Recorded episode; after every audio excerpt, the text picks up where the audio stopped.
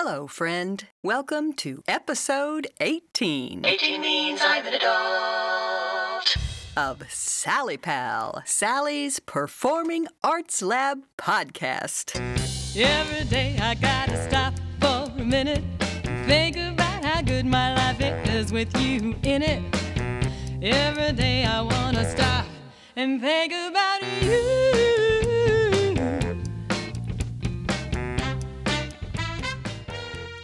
I'm your host, Sally Adams, and I've taught people how to produce original work for the stage for over 30 years. If you're not yet a Performing Arts Lab subscriber, find a platform and subscribe to Sally Pal. I'm on a bunch of podcast platforms, including Podbean, where Sally Pal will be a featured show the week of November 27th. With your help, Sally Pal is still in the top performing arts podcasts on Player FM. If you haven't signed up for the Sally Pal team, join sallypal.com and you'll get a free insert for your creator's notebook. You can keep building on it every month. Part one of your creator's notebook is a list of people you'll need to help you produce your show. You'll also get some great links to more in depth information and some theater centric humor. In today's episode, I'll go over part one of your creator's notebook. If you want to pause the show while you go download the PDF at sallypal.com slash join, I can wait.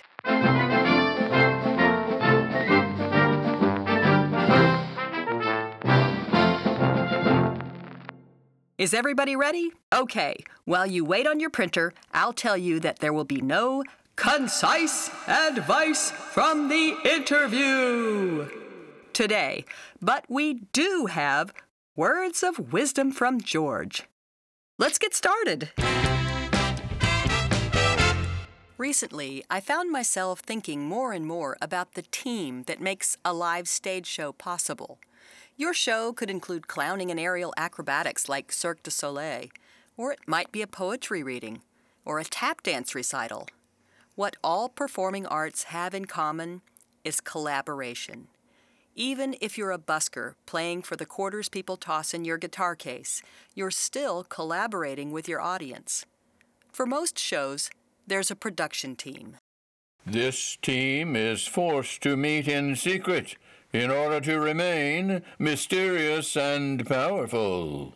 The team includes the director, the stage manager, and the technical director, but depending on the type of show, it might include a variety of other team players. I created a 20 page insert to a larger resource called the Creator's Notebook. The Creator's Notebook is based on a notebook most play directors make themselves called a director's notebook.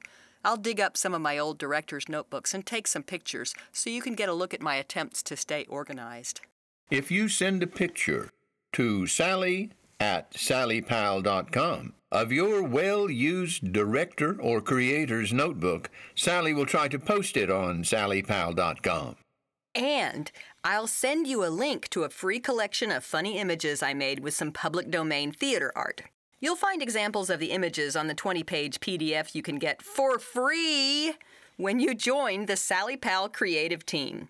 Just go to sallypal.com slash join. I'll review the various collaborators you might want for your production. It all starts, of course, with The creator. this might be a composer, choreographer, or playwright, but it can be anyone with an idea for a show. If you don't think of yourself as an artist and you're creating a show, guess what? You're an artist. I'm an artist! Woohoo! After you've got a show, you need a production team that meets with the director even before you have performers. The entire production team does not need to meet as a whole group very often. Two to four production team meetings with everyone present is enough.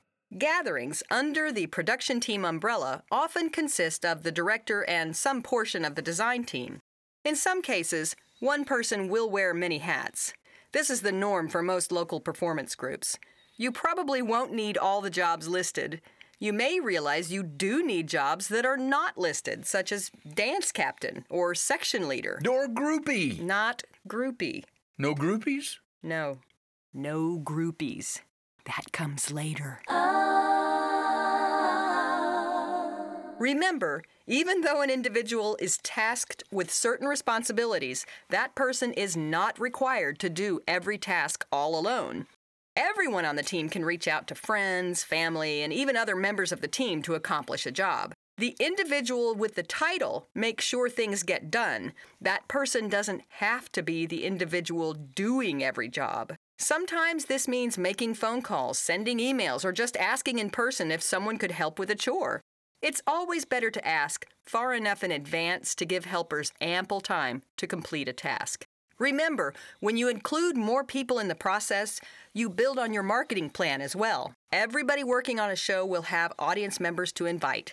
They can potentially put a lot of butts in seats. Butts in seats is a term used by performing arts marketers to indicate the number of paying audience members. Work days. Work days are a staple of the performing arts. Work days should be built into the schedule that you hand out at your first rehearsal. It's a good idea to include a section on your audition paperwork asking for calendar conflicts between auditions and final performance. This allows you to schedule workdays so that everyone can be required to attend. Make sure you have jobs for everyone at your workdays. Let your collaborators oversee various tasks. One person might handle poster distribution, another could be in charge of building props, and a third person could head up painting the set. Everyone should be working where they can make the biggest difference.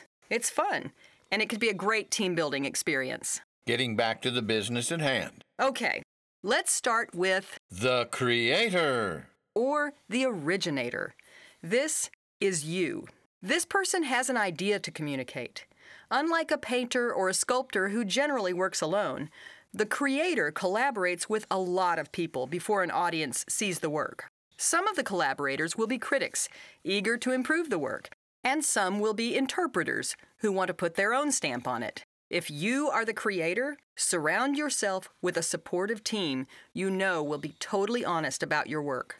I promise this is what you want. Someone who tells you everything you create is genius is probably your mom.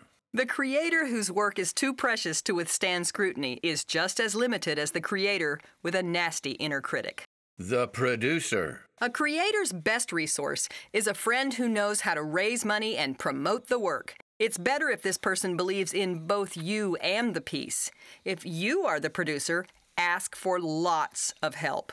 The producer's roles are Number one, putting together a team. And number two, putting together the show's financing. Most local shows are lucky to break even. If you can find sponsors and pre sale tickets, invest that money in the production as well as show posters, programs, and other useful print materials. Get all the free publicity you can. Anything related to raising money and putting butts in seats generally falls in the producer's lap.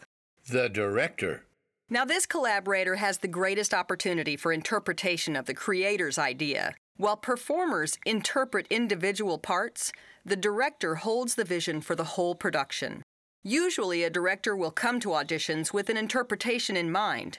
The more clarity a director has, the easier it is to explain to others and get buy in for the concept. It is not a good idea for a director to have every single detail hammered out before rehearsals begin. Because collaborating with others to hash out details of blocking, design, and even marketing can be fun and satisfying. A director who won't let anyone else contribute to the process can really suck the joy out of collaborating. When thinking about a director, look at finding someone who gets the work. A collaborative soul who believes in your work is far preferable to an experienced cranky pants who doesn't play well with others. Just make sure your director has follow through skills. The technical director, or TD. The TD is the person in charge of anything that involves technology in a theater, including lighting, sound, set construction, and maintenance. If you rent a venue for your production, it usually comes stocked with a TD.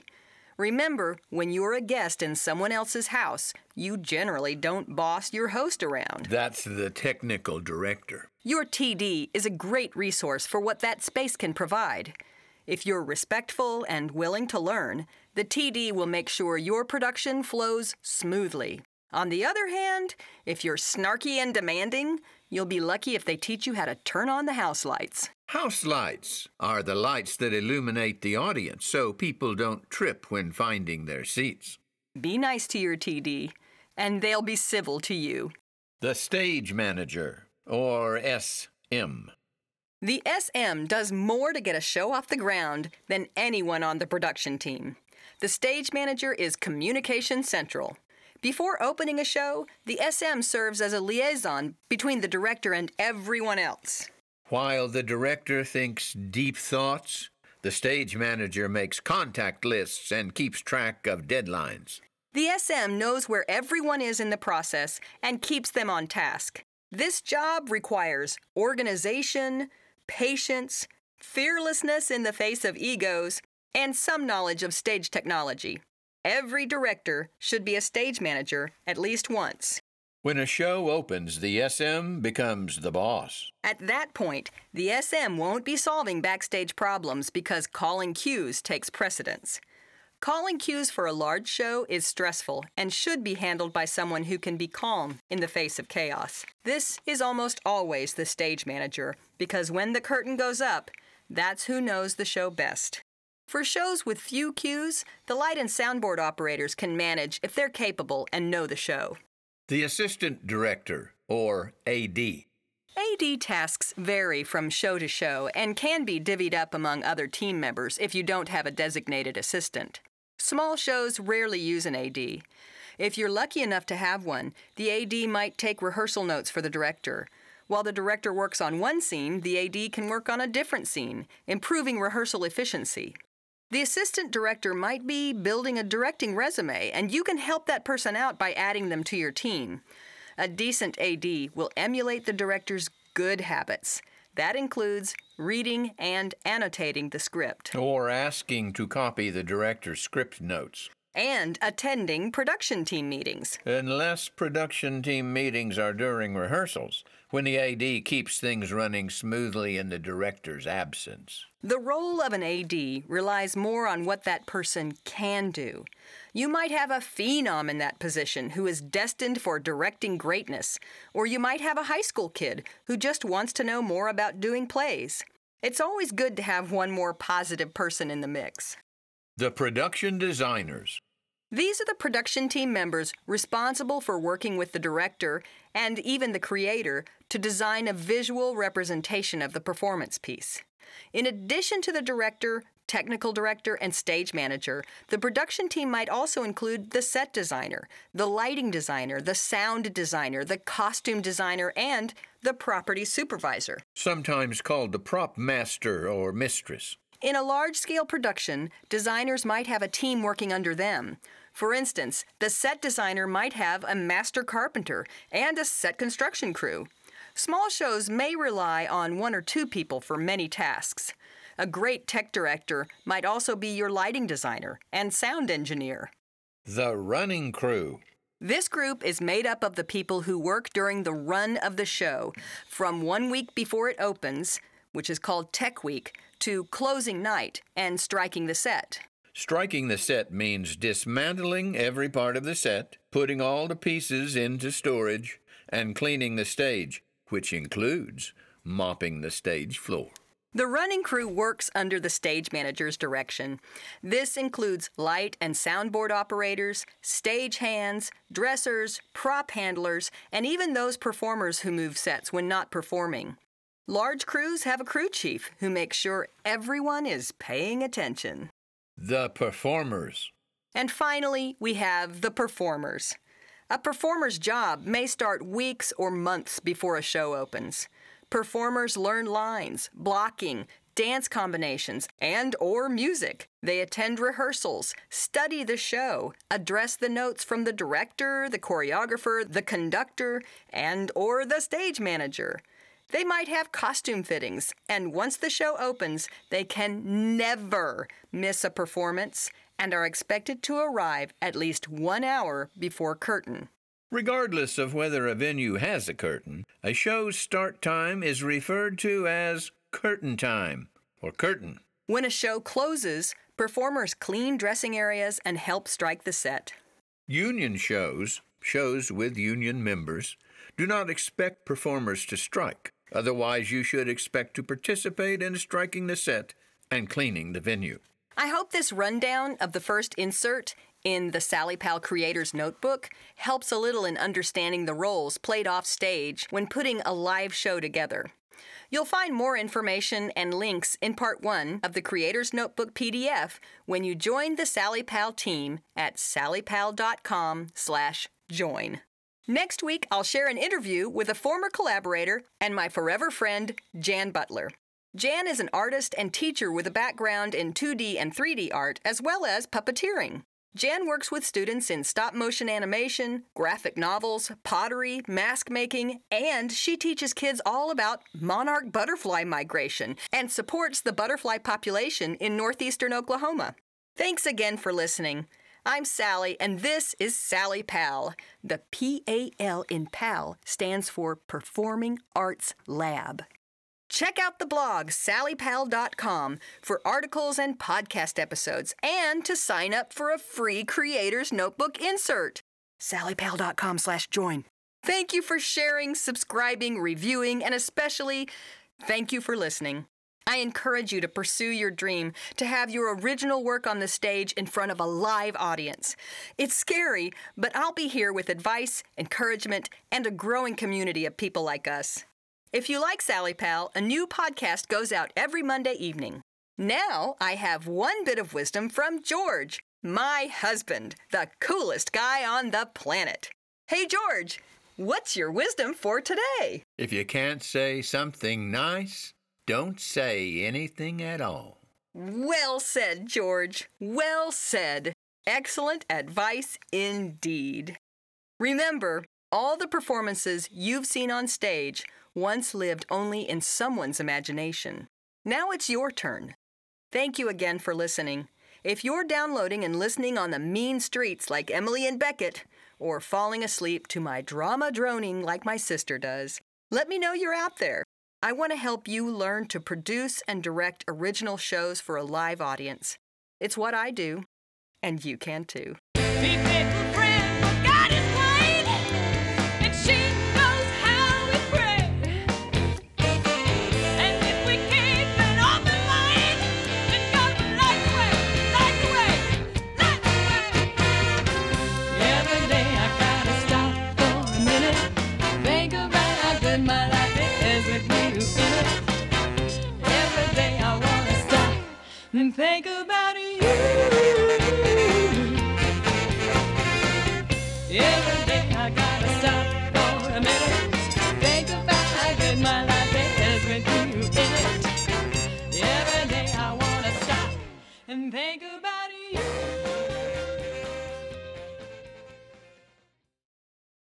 Can you make that more pompous sounding?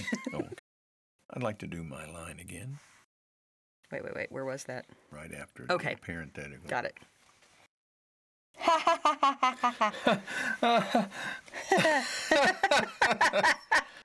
Did I say all this?